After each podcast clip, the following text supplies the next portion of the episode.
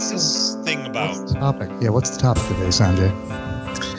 So, well, you two want to do uh, you know podcasts around failure, and as we all uh, know, uh, we've been witnessing a colossal failure at Yes. moment, uh, which is basically uh, you know we're locked down. So just uh, you know as a reference point. Um, we had another pandemic uh, from 1918 to uh, 1921, if you remember. Didn't that stop World War II? Uh, well, it went uh, concurrently with World War uh, One, right? That's, Uh, that's you what our remember- president said. Yeah, but uh, but uh, what I was trying to get to is uh, the state of the art. Uh, you know, and 50 million people died. The state of the art uh, to keep the pandemic, uh, this uh, they call it Spanish flu. Wait a minute. Wait a minute. 50 million, million, 50 million people died. Was Trump president? No, no, we'll get to it. But the state of the art in those days was wear a mask, Yeah. keep social distance, and uh, lock down in your home. 102 years have passed, and that's the state of the art. It's Yeah. uh, you know, just uh, f- uh, flabbergasting to me that you know we can do better than that. Well, wait a minute. do To play right? to play devil's advocate, if Yeah. 50 million people died, I think worldwide, how many have died now? Less than a million. So we're No, more than a million. how many people have died, It's about a million. It's a Not a approaching a million. So isn't this uh, it is- is now uh, about uh, let's see, uh, seven hundred ninety-eight thousand dead as of two days ago.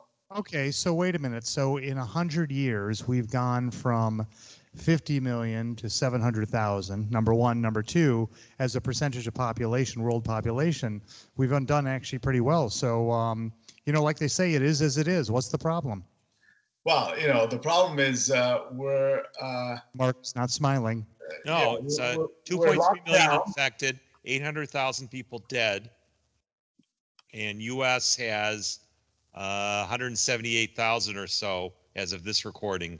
Yep. that's Um, right. So, so, so, you know, let, let's let's let's look at it differently, right?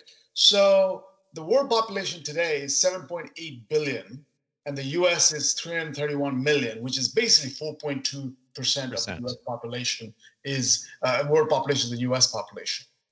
Yeah. And we just said the infections uh, uh, in the world for COVID is 23 million, and dead are 798,000.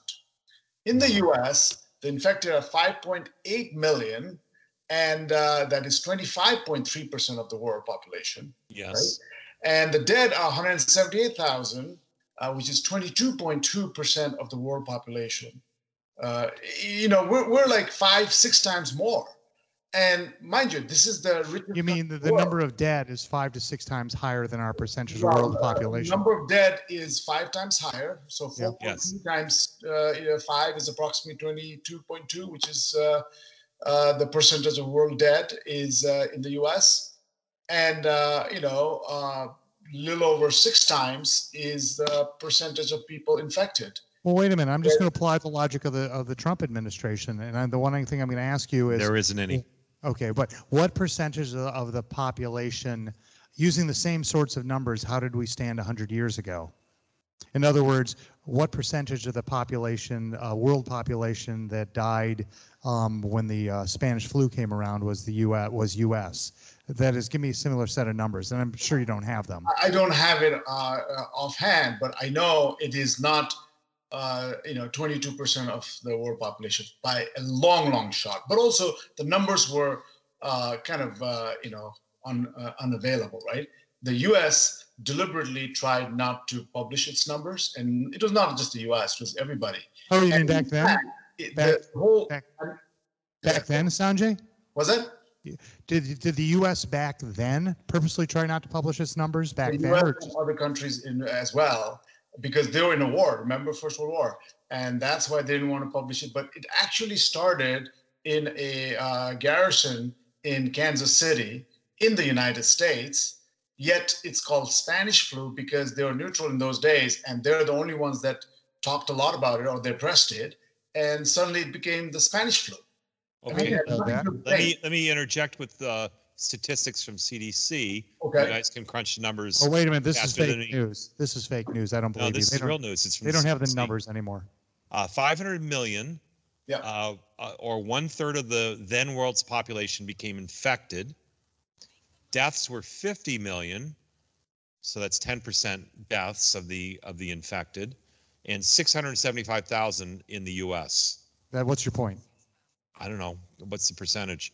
So 10% of the people I'm- infected died, and 675,000 of the 500 million, uh, 675,000 U.S. citizens died out of a uh, out of the 500 million that were infected Well, worldwide. That's twelve percent, correct, Yeah, but- Sanjay? Twelve percent of the world. I'll just do that real. Point six uh, seven five million died in the U.S. Uh, and out of fifty. So really, you just double that it equals. So one point three five percent died in the U.S. Does that sound I right? mean, the U.S. had one point three five percent death out of world population dead.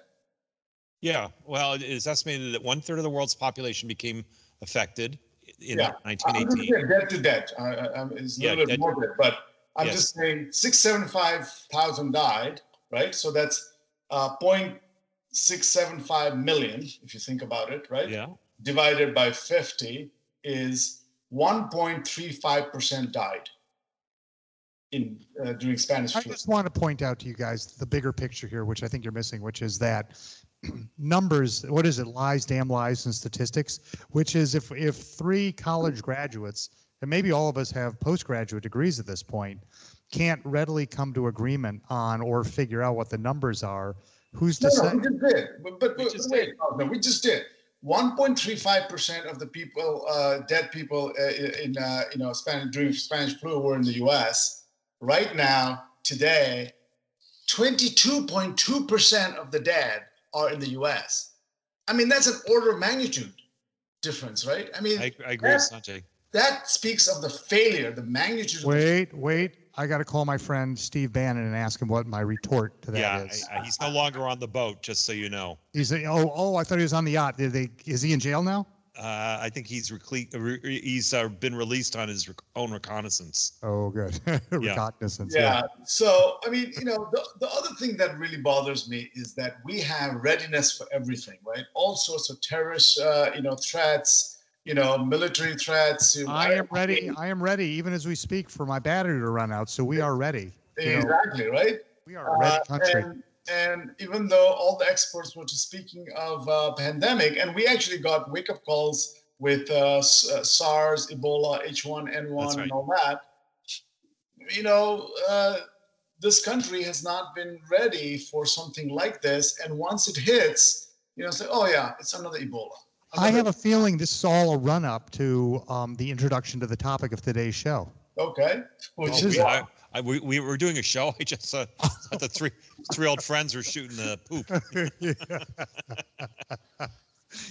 so, what's your point, Sanjay? Do you do you call this a show? Is that what you call this? Well- wow. The, the point is right there in front of our faces, which is it's just been a colossal Yes. failure.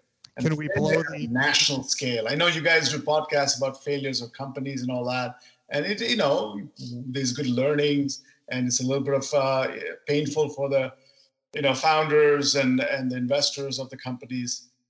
This is effectively a company of 330 uh, million people, and there seems to be no leadership, and there seems to be no recognition that this is a failure, and let's start getting to work. And So this is yeah. So Sanjay, this is uh, if I look at you know uh, the analogy I would use is we're customers. We're Mhm. paying you know taxpayers, yeah, paying customers of of this. We're kind of you know we've got this one uh, incumbent captive provider, which happens to be the U.S. government, mhm. and they failed miserably. Yeah. Uh, just to kind of take it from from from that standpoint, and we're having to go try and figure this stuff out on our on our own. yeah.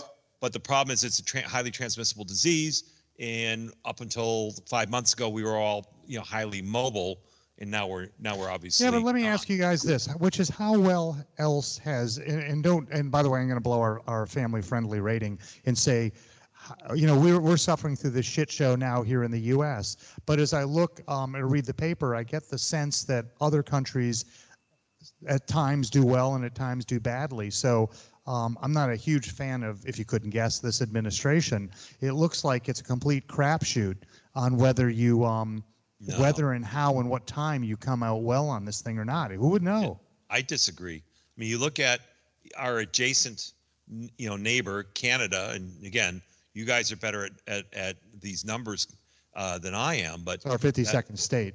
yeah, well, you know, they're they've done a whole hell of a lot better with the same set of There's nobody there. climatic uh, uh, circumstances. Yeah, but there's nobody, nobody lives there, Mark.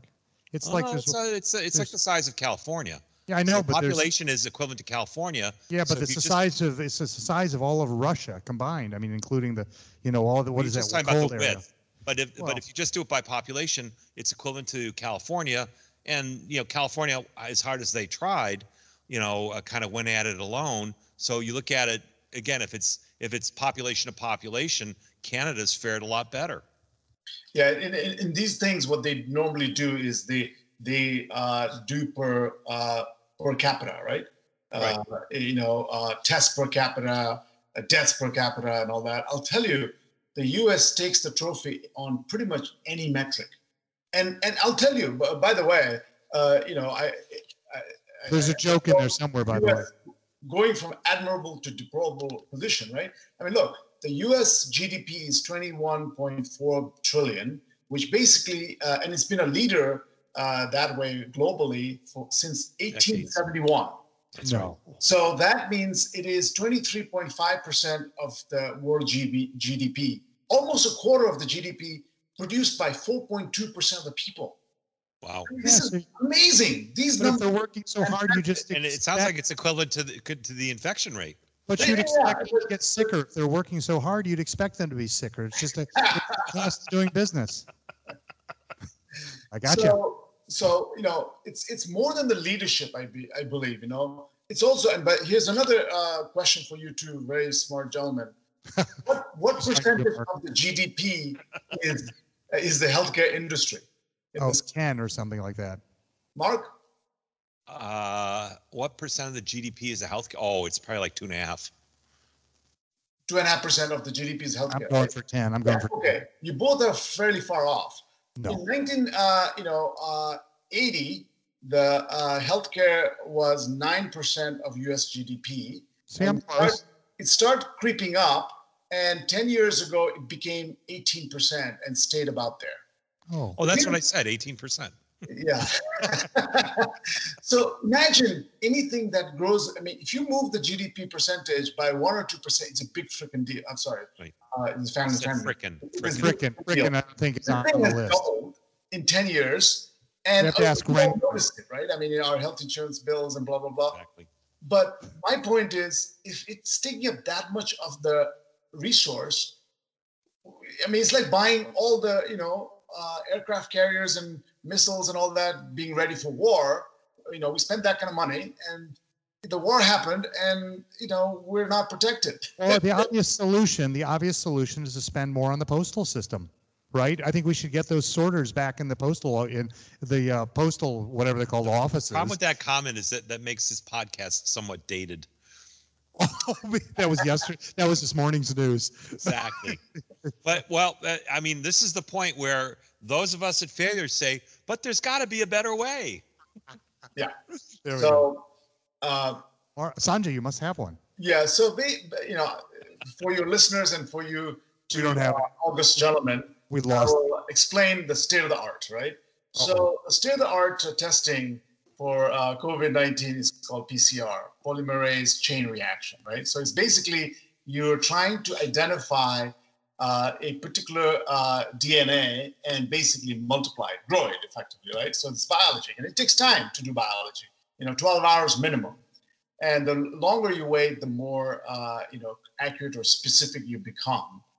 The problem with that approach is that it's a great, uh, you know, it was, uh, by the way, uh, invented or discovered by uh, a, a guy in 19. Mark Thurman. It was Mark Thurman in 1980.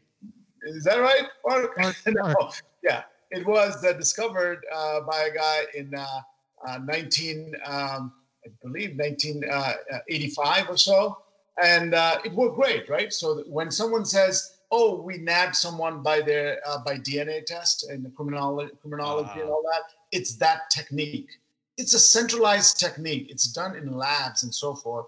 It's you know it's great for onesies and twosies, Oh, Right. wait a minute. These are labs with fax machines, right? Basically, right? Or- These are or is very it large. telephones? Oh, telephone. Maybe they have those. What are those things called where you, you push the button down like on the Titanic? What was that thing called? Uh, a Morse code machine, whatever that was called. Oh, yeah.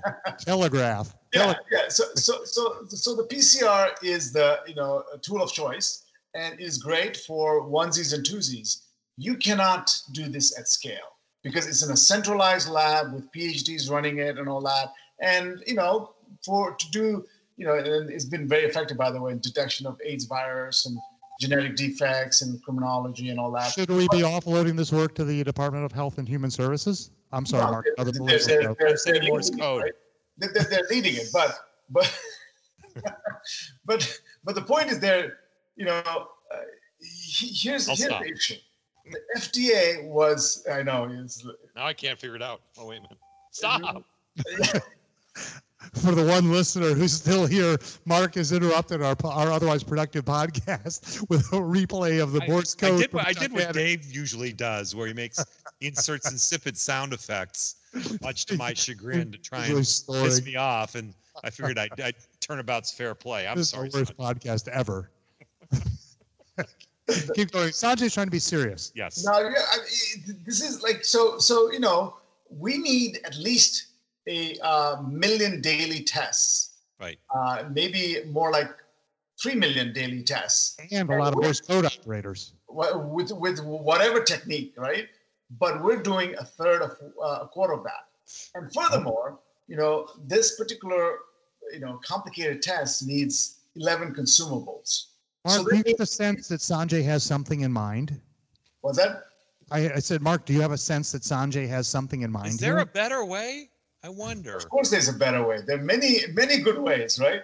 But But before you get into that, so but first you need to understand PCR and the technique being used. Alright. Right? So let me ask you a question, Sanjay. You you and I both had the experience of taking our freshmen to college. I did mine Monday of this particular week. I'm I'm assuming your daughter went uh, as Uh, well. no, she's going on the 30th. Ah, the moment she I gets have- in, they're going to do a test on her. yeah. So Don't don't don't, gonna- don't don't reveal any secrets because I have not yet been to college.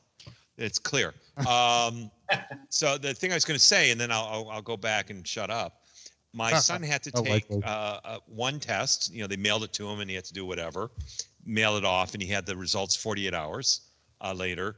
And then when we arrived on campus, they handed him a small test tube of uh, I don't know. what Too that much was. detail. This is getting bad. uh, about three three and a half inches, and he had to open it up, and it had a swab, and he had to go around 15 times in his mouth, inside his mouth, put it back in and shake it up, Yeah. and hand it back to the guy. So Wow, uh, gross. I'm assuming PCR was the first one that he took. What's the swab test? Is that also PCR? Question. A good question, Mark. Unusual. I know. So, so A um, blind squirrel finds an acorn every night. the, it's very unlikely that it was the PCR if he did in his mouth, right? Because saliva has a lot of noise. Uh, the the coffee type of coffee you drink, uh, what you ate today, is going to be noise, right? And that's Right. and yes, it's a you know uh, this virus is a respiratory virus, and that's why there's some of it in your mouth, but very little. Well, we do breathe. We do breathe through our mouths, doesn't yeah, but, but you really breathe through your nose, and also the you very few people put more things up their nose, like coffee and all that. They might put other things in, but the nose has That was the 80s, and, and and most of us stopped. I in the '80s, I once laughed with a mouthful of M and M's, and they came out my nose. I must say that was painful. Yeah, and, and, and the reason you shove this thing so far up as if it's going into your brain Yeah. because the concentration of the virus up there is very high, and you Really, want the brain? the virus and no not too much of other noise. So oh, really? yeah, if he did swabbing of the mouth, most likely it was not PCR. PCR is, you know, the the, the older version is an eight inch, uh, you know, stick swab. The newer one goes halfway up your nose, and the really new uh, recent ones is like just in the you know surface of your nose. Would so it work better if they use dental floss? where does the dental floss come in? I don't know, It goes into your teeth. That might be better. It's a Or in your case, mental floss. Keep going, Sanjay. So, so anyway, there are many techniques, right? PCR is considered like the gold standard. Yeah. And I think You're not going to tell us it isn't, I hope. It's considered the gold standard because it's been, uh, you know, the FDA is, in my opinion, full of people who are biologists and chemists, and they understand that technique. Well, that's why the, that's why the Department of Health and Human Services is taking this over. Yeah, and, and now they're giving it back to the. Well, they're not burdened by science. Yeah, well, they're giving it back because they got but confused. Regardless, you know, the if the rule-making body is not familiar with new stuff, Yeah. then we're at a disadvantage, even though we spend this much in healthcare, right? Isn't that guy Fauci from the uh, FDA? He's at, uh, NIH. Oh, that's. Same thing. Uh, I mean- NIH is under CDC, I think, right? Yeah, see, that proves my point. Uh, I think Department of Health, uh, you know, uh, Health Just a Human bunch- Services, but Not sure. It's just a bunch of government letters. the the yeah, to us it's like the U.S. government, federal, Right. right? Yeah, they're all the same. And it's like big companies, nations that are totally separate, and they want to keep their fiefdoms and all that. And while they're doing their fiefdom stuff, people are dying. And this is the failure that you know it's uh, you know we'll we'll be talking about this for decades, maybe centuries. Well, wait a minute. Mark keeps saying, but there's Sanjay, there's got to be a better way, and you haven't. You've not told us the better way yet. Wow, you know, so this is a lot what of foreplay here.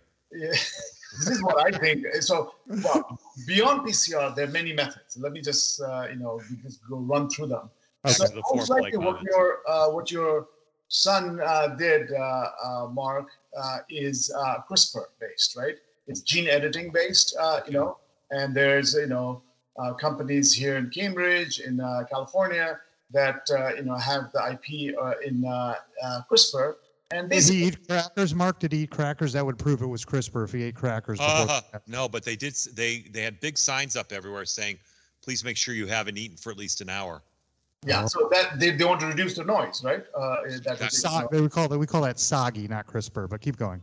yeah, yeah. So CRISPR is basically looking for the gene pattern of the of the uh, virus itself, uh, and uh, they have now, uh, you know, uh, perfected the system in such a way that you can basically put your, uh, you know, so what's happening in that tube is that there's a little bit of reagent, and when you stick it in, it not only kills the virus, it starts uh, dismembering it, right? And you only need a certain piece of it, and basically, when you put it in the lab, the lab is uh, almost as uh, you know, uh, like a little uh, fat credit card, right? Mm. And then you stick it in there, and it does this thing inside this fat, uh, you know, uh, box, and Like then you kid. read it.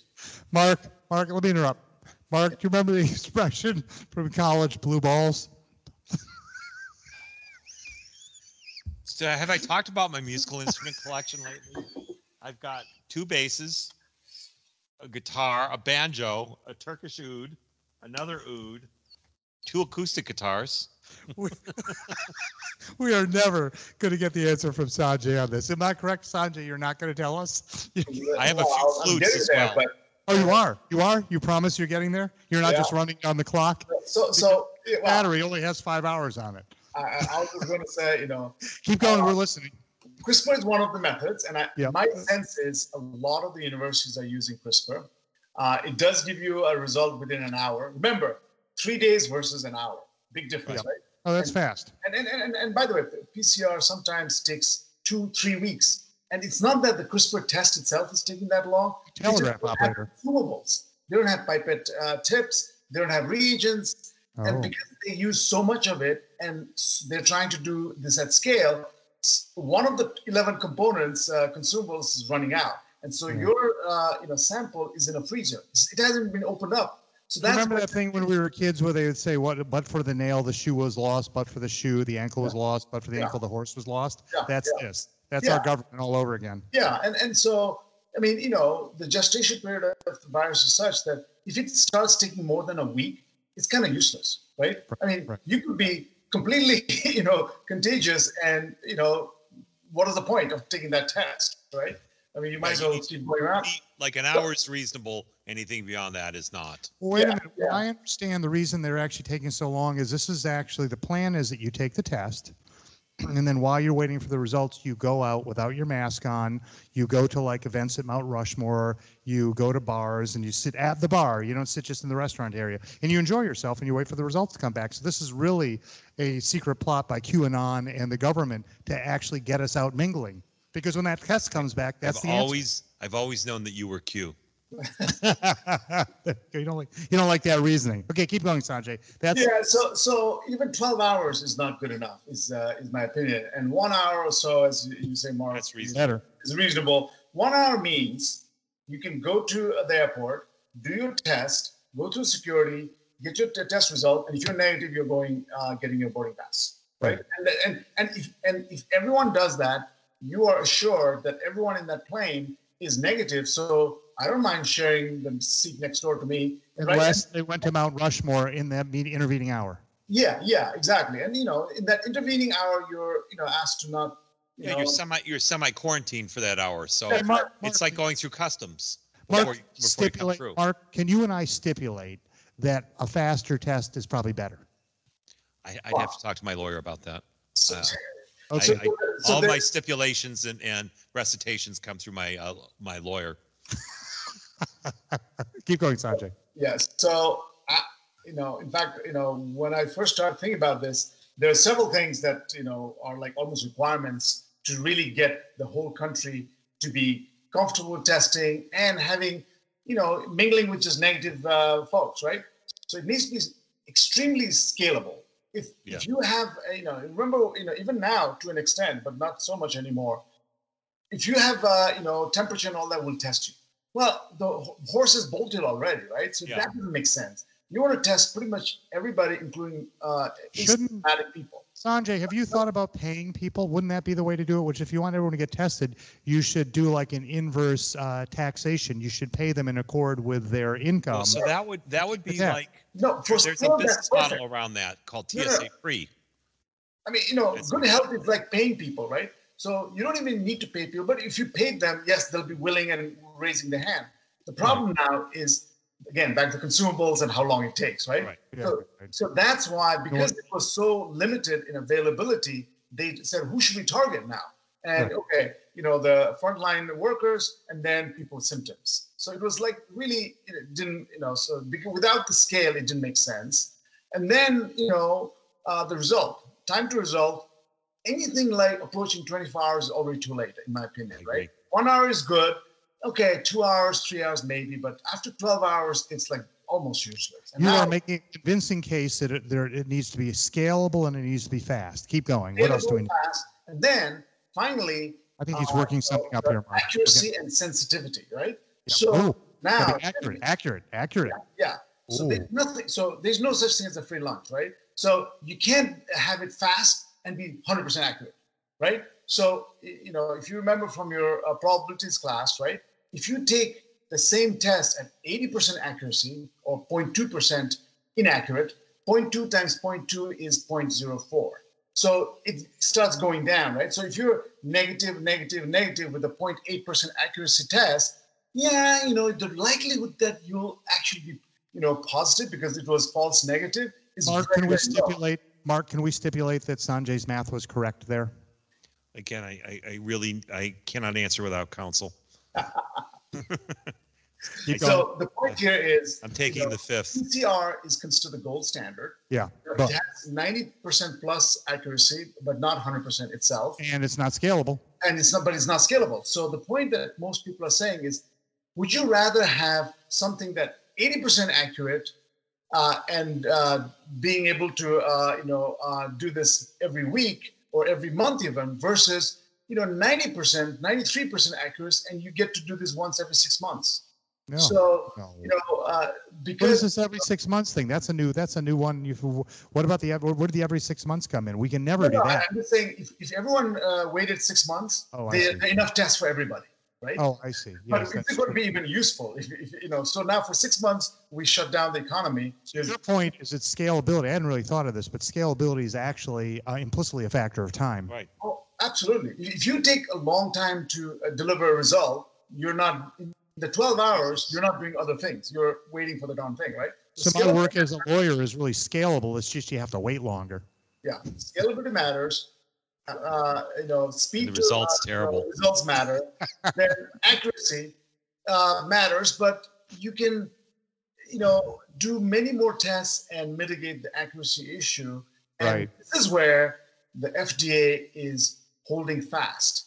Oh, And what, let's see what what you're saying. Just to, to interrupt, what you're saying is that nobody would disagree that it needs to be scalable. Nobody would disagree that it needs to be fast. But the question is, with all the trade-offs involved, what degree of accuracy are you willing to accept in terms of false positives and negatives? What's the answer? and and you know, so there's this, uh, you know, uh, your listeners and you may know there's this uh, concept that came about after uh, Ebola called EUA, Emergency Use Authorization. Right. So you know the whole you know FDA uh, approval process. It can take years and all that.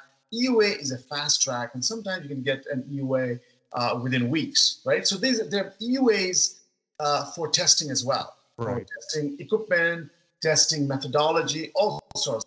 There are EUAs like there are over 300 EUAs that have been handed out uh, since uh, the you know uh, this uh, pandemic started in the U.S. Yep. But the the the gold standard is still, in my opinion, wrong, right? I mean, Right. you're using the wrong yardstick.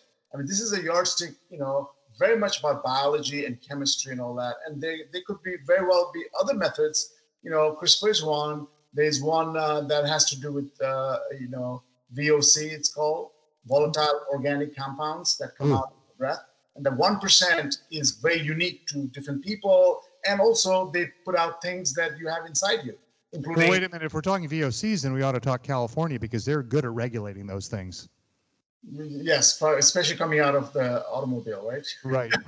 and paints and and everything else. Okay, but not humans. Yeah, yeah. And so, and then there's there are other methods that are non-biology based, which are like physics based, like mass spectrometry, and that it delivers results in seconds, right? And then the funny thing is, with one uh, you know sample, you can say, all right, and basically it's a data processing problem. Mark wants to know what mass spectrometry is because he's not watched enough episodes of was it NCIS the original one based in uh, Washington? Because Yeah. what's her Is face that like? what the, one- the one with the lady with the pigtails? Yes, yes, and she called him what is it, Captain Mass Spec or something? She liked her mass spectrometer, but we never knew what it was. All we knew is it occasionally went on the fritz. So what is it, Sanjay? So uh, in 10 seconds, what mass uh, spec is, and it's been around for decades, it's basically measuring how uh, the mass of, uh, of uh, the core components of anything.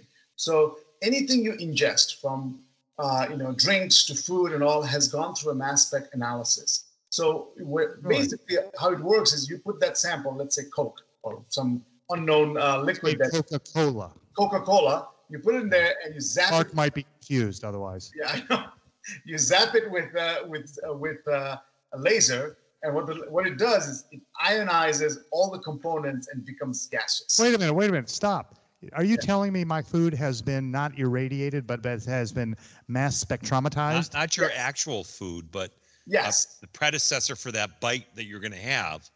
Oh, do they, but do they really test food that way, Sanjay? yeah, not know that. everything, right? But a, a few things, right? So Right. when you see the the, the uh, manufacturer's label at the back, how do they know it's 0.001 percent of sugar? Oh. This is the analysis that they're Oh, wait a minute, wait a minute. This is a serious question. I've assumed that was always based on the recipe, which they probably showed to the Well, rabbis, recipe is whoever the the input. we don't care about the recipe, right? It may have gone through all sorts of uh, contamination, blah, blah, blah, you know, a little bit of, uh, you know, lead coming off the lead cauldron or whatever, right? We more care about the output. And Yeah, this but wait a minute. You but wait a minute. Hold on. the FDA and, and uh, was it the agricultural uh, department?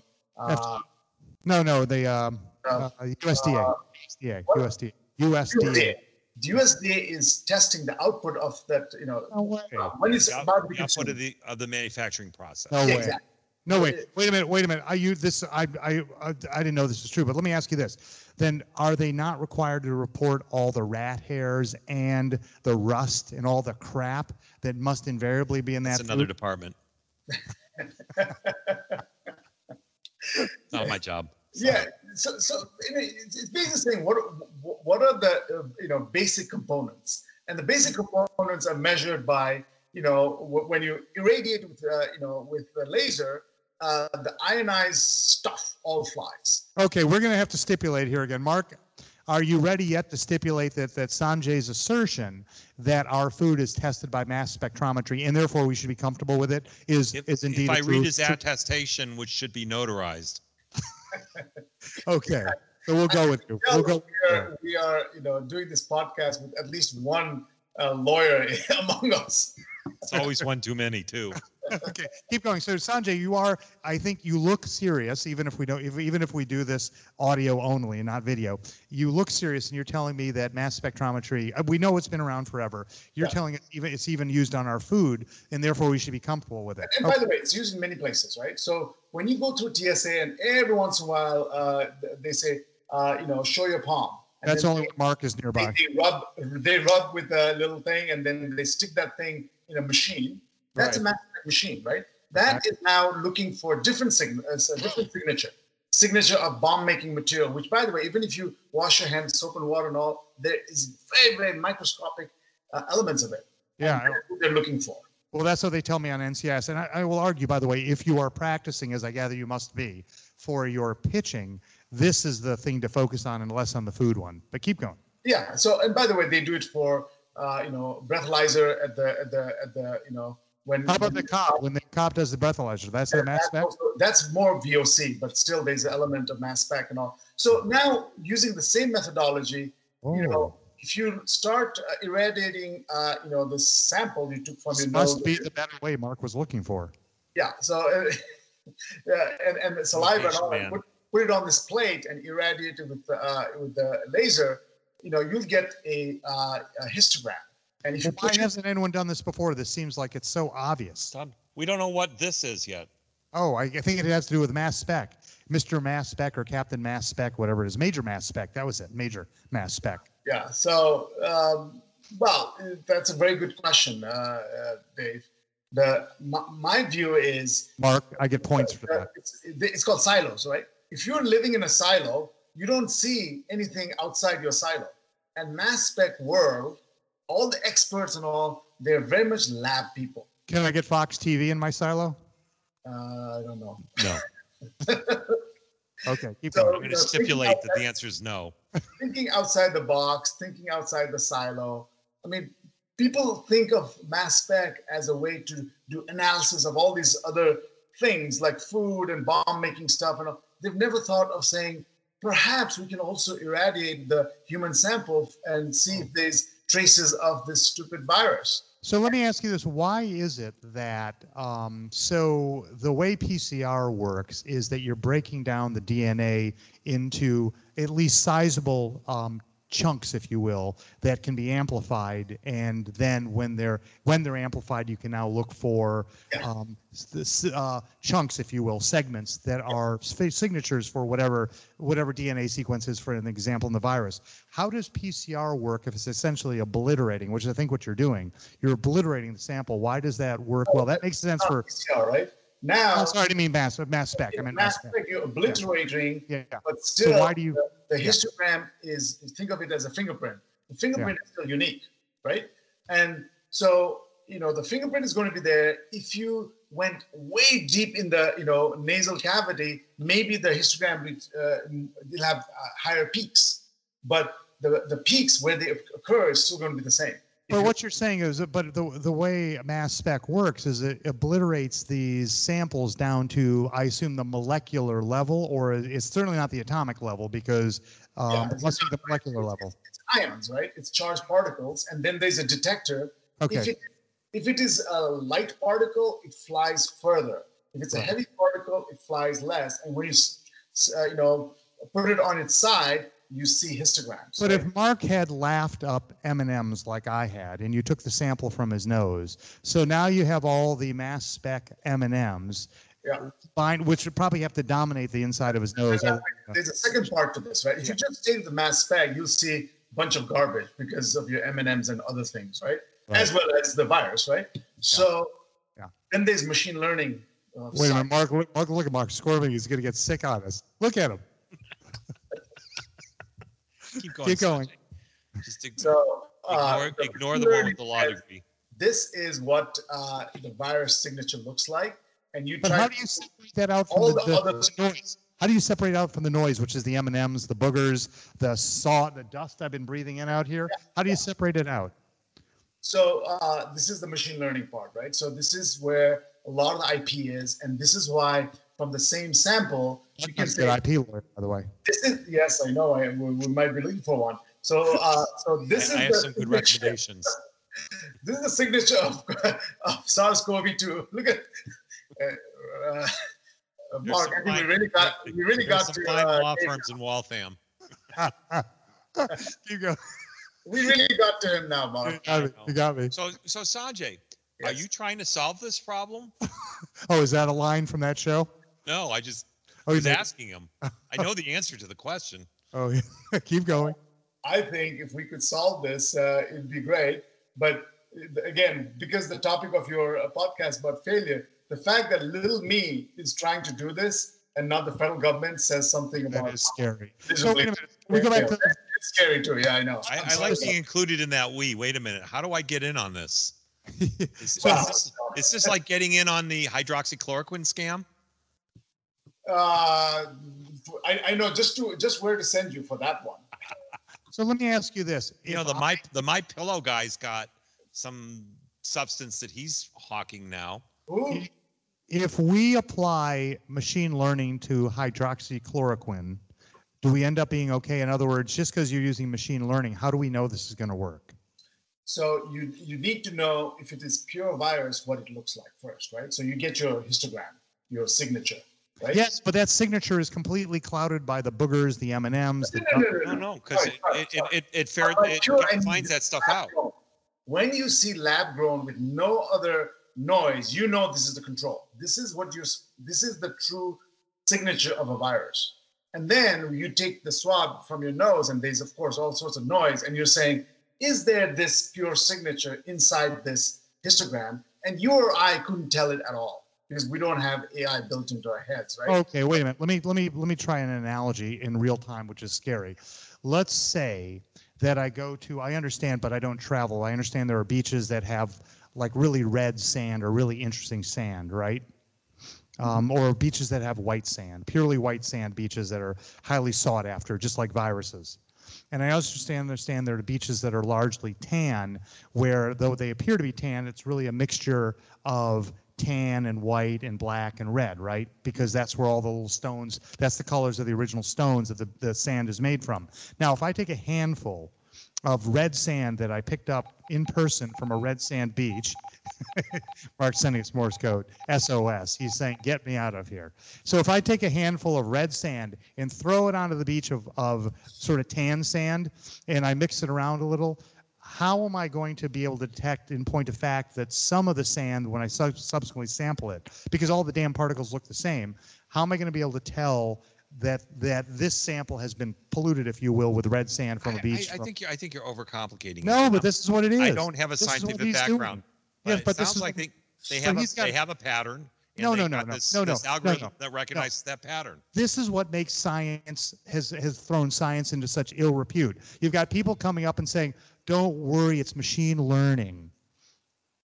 Well, I mean, if, you know, we don't need to call it machine learning. Let's call it a uh, s- uh, signature histogram of the pure virus, right? But how does that come out? That's what I'm trying to understand. How does that come out? Is my Oh, sand okay. is my sand analogy roughly fair?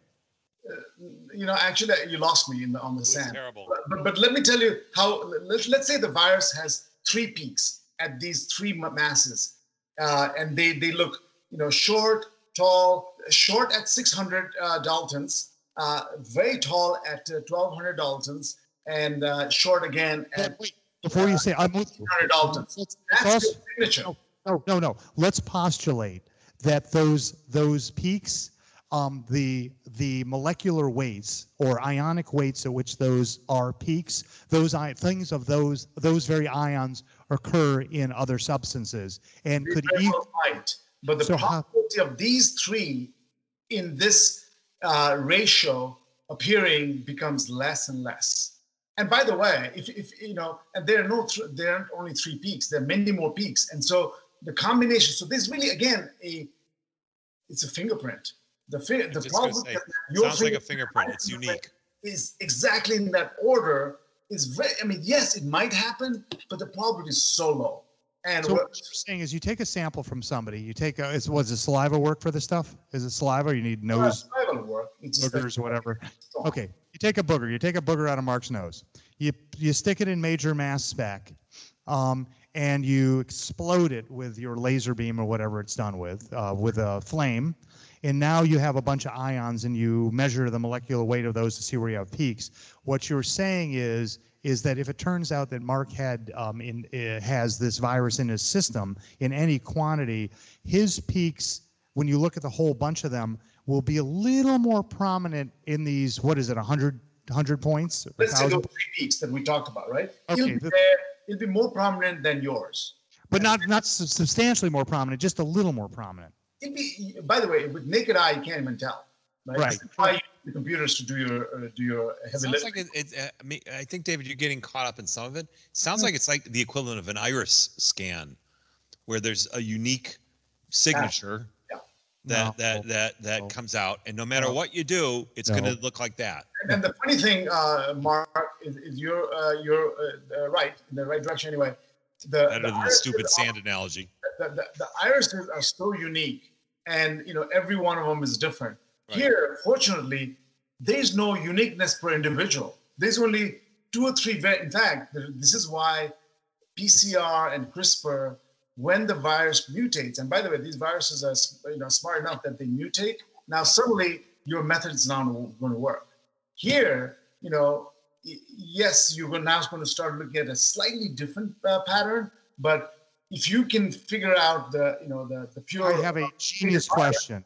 you can actually change what you're looking for instantaneously. Mark, I have a genius question. I will attribute it to Mark because he is um, struggling with the M and M's in his nose. Um, has mass spec been used to detect other viruses successfully? Oh, mass spec, as I just said earlier, has been used to detect the AIDS virus. You know, very very successful. You know, Yeah, uh, so take that, David. and, and many other things, right? And and by the way, uh, you know, uh, mass spec does get used, uh, you know, in uh, Why detecting. hasn't it readily adopted by the industry for virus detection? Oh, because it's okay. Uh, amazing question. Great question. Again, I Laura can ask That was my Mark, question. Write, that down. Write, write it down, Mark. That was a great, amazing question. Not even great. I for for the listening audience, I texted him that question. so so the reason this has uh, been considered the wrong tool for biological material is that the component parts of biological material is very heavy. It's not like you know uh, you know food and all that different things where you can break it down to the elements and uh, molecules of, you know the the the uh, viruses have these proteins and the proteins are heavy. And the se- the uh, sensitivity of a mass spec to uh, detect a whole protein. I mean, those machines. Are you suggesting that you have to like run the mass spec on somebody's? You have to chop their whole arm off and, and, and obliterate that in the mass spec machine, or do you mean something else? So it, it's just that you know, yes, it can detect it. Mass spec can detect it, but it doesn't scale because you know these machines are the ones that can take the whole uh, protein and uh, say there's that protein. Those cost millions of dollars, and it's Oh. room. But let me ask you this: if there were if there were a solution out in the hypothetical universe where the mass spec machine were less expensive and lighter and to be carried around like a tricorder, would that be a useful solution? Of course, and that's what uh, I think some people are uh, attempting. Oh, So, I- Mark, there's there's there's a there's a mass spec that can uh, pick out a whole uh, protein that's as big as your living room and uh, uh, five million dollars, right? And people like the Koch Institute and all those they'll ha- they have it. Bo- Rodents have it, and they know they can detect it. That's not a problem. By the way, if they make money from that, who will they donate it to? the country to get uh, to million uh, million tests a day. No, it's just it's not it doesn't work. However, we just talked about the explosives detection at the airport, and you've seen those, I think. Oh, They're there's- about, you know, Yeah, two feet big. by six inches by six inches. It- It's, why is it small? And I imagine it's about ten thousand dollars each. I would have. And the reason is it's single function. I would actually have seen the ones in the airport, but I'm usually too busy making sure the person in front of me is not stealing my laptop. Yeah, so uh, yeah, it's a single function and it's Yep. small. And I imagine I haven't uh, looked up the pricing, but you know, it's I imagine thousands of dollars, not millions of dollars. So right? let me ask us. You can now put in every airport and put, you know, uh, one per lane, and so every airport might have hundred of them. Right. Now that's what we're trying to get to. Oh, A scaled national network of testing systems that is like a bomb detection system. let me ask you this: Who are the Koch brothers? Or actually, there's only one of them now, I guess, right? Well, there's Who- still two of them, but but one of them has always been inactive. Okay, so the Koch brother with a parent asked parent, are they putting their money into the uh, Lincoln project, or what? What are they funding? Definitely this not. year? Oh no, they're not. Do you guys know? I mean, are they are they, I they never think, I, I don't think they're participating in this. I think they're pleased with what's going on overall. Oh, Maybe really? not like the messenger, but they like the message. Okay, so Sanjay, you have Mark and you have Mark and me convinced. Um, where do we sign up? Well, you and should you will you call it the tricorder? Love it. Yeah, beam me up, Scotty. Oh, that's the wrong thing. Oh my gosh. This is this is why we generally mandate no phones. What is that? Oh, that's The tricorder sounds. Oh, that's the tricorder. Okay, so Sanjay, this sounds good. So, so to um, to wrap up this otherwise fine podcast, and I can't imagine this would do anything other than lose business for you. Um, well, he didn't talk about anything, so no, I think he just said the system is a failure, and I think he Well, I was. agree with that. So the core, the core point that Sanjay was exploring was that it is a the the coronavirus response is a massive fail, Yeah. and, and we're and we're of course the kings of failure here. Um, yes. And so he came to the right place to to to tell right. that story. So, so and then there's some conjecture of some ways to uh, mitigate this failure. I, I detected that one of those that one of those those solutions man. was particularly good. Mass spec for everyone. Yeah, major mass spec to you. Right. Um, oh, that's good. And so I guess we're just gonna have to. home. I don't know if that's going to happen anytime soon, but mass spec to your CVS, to your at your airport, at your university. Yeah, it's Makes perfect sense. Oh, I know really? that I've started going back to my gym, which is reopened with a lot of precautions. And one of the things they do. Well, that's only because you're going back. Well, no, but one of the things they do, you know, they ask you five questions, they look at you, and and then then they take your temperature, Right. And you can't enter if it's above or below a certain threshold. Um, to me, something that is as simple as I put my head against this thing and it says red light, green light is the way to go. It would be a big winner, and I think you'd see it in gyms and libraries and supermarkets and you know uh, transportation places and all Look, that. I mean, you know, we had we had a uh, big event. I think on, I know we had a big event on September 11, 2001, right? Oh, I heard of it. then Yeah. there was this new federal response, and uh, you know, and TSA was born, and they came up with rules, and you had to take your shoes off and do all this thing. Yep. We'll get used to that, right? I mean, it's, and and very quickly, the flying public, uh, you know, were, was back at it, and the economy, you know, although it suffered for a few years, was at it. I mean, Has em- you has know, everyone- have a federal response like that. I'm not sure, you know, will So ever that that get out. indeed is is I mean what you're pointing out is absolutely a big the big failure. Is, is I think you're exactly right. That's the right analogy. I mean that was I what think the big 3,500 people was- killed. was not responding to Ebola and SARS by putting in place the um, TSA equivalent on the microbe side. Yeah, exactly right. And, and by the way, you know, I think we're lulled into thinking, oh, we're the United States. Nothing will come this way. That's You see, thinking. SARS, Ebola, eh, in, there were a few uh, cases in Colorado and all that, but it will never be big. We are separated by large oceans. What can Yeah. possibly cross a large ocean? Planes fly over those oceans, you know, and, Oh, and people are very much, you know, in uh, mixing with each other. And I'll tell you, you know, I hadn't seen the uh, movie Pandemic before Oh, uh, in the lockdown. When I saw it, I thought, holy cow, they knew about all this. They predicted all of this. And they predicted to such precision that I'm like, uh-oh. People probably thought this is just sci-fi. This Yeah. Did they, did they It became a sequel- documentary. Oh, did you did you see uh, Pandemic? You saw it? Yeah. It was it good? oh, it's worth uh, watching if you haven't watched it. Did you ever see the Andromeda strain? I remember that one. Well, that was that was. Danger is also like it. I like that. Michael Crichton. Okay. Well, uh, Sanjay, this was super enlightening. I would think Mark would agree, except he's got M and M's coming out of his nose still. I always do. so, and, and you think we won't lose audience for or, you, or lose business for you if we actually post this as a podcast? Uh, I think you can do what you wish. Uh, I didn't say No, nobody listens to this anyway. Mark and I occasionally listen to it, but we try not to. No, I don't. but, but you might have the other effect, right? Which is suddenly people are so uh, curious about this methodology that your business, your listening public, will go up by millions of folds. And then, And yet that would have zero impact on our lives.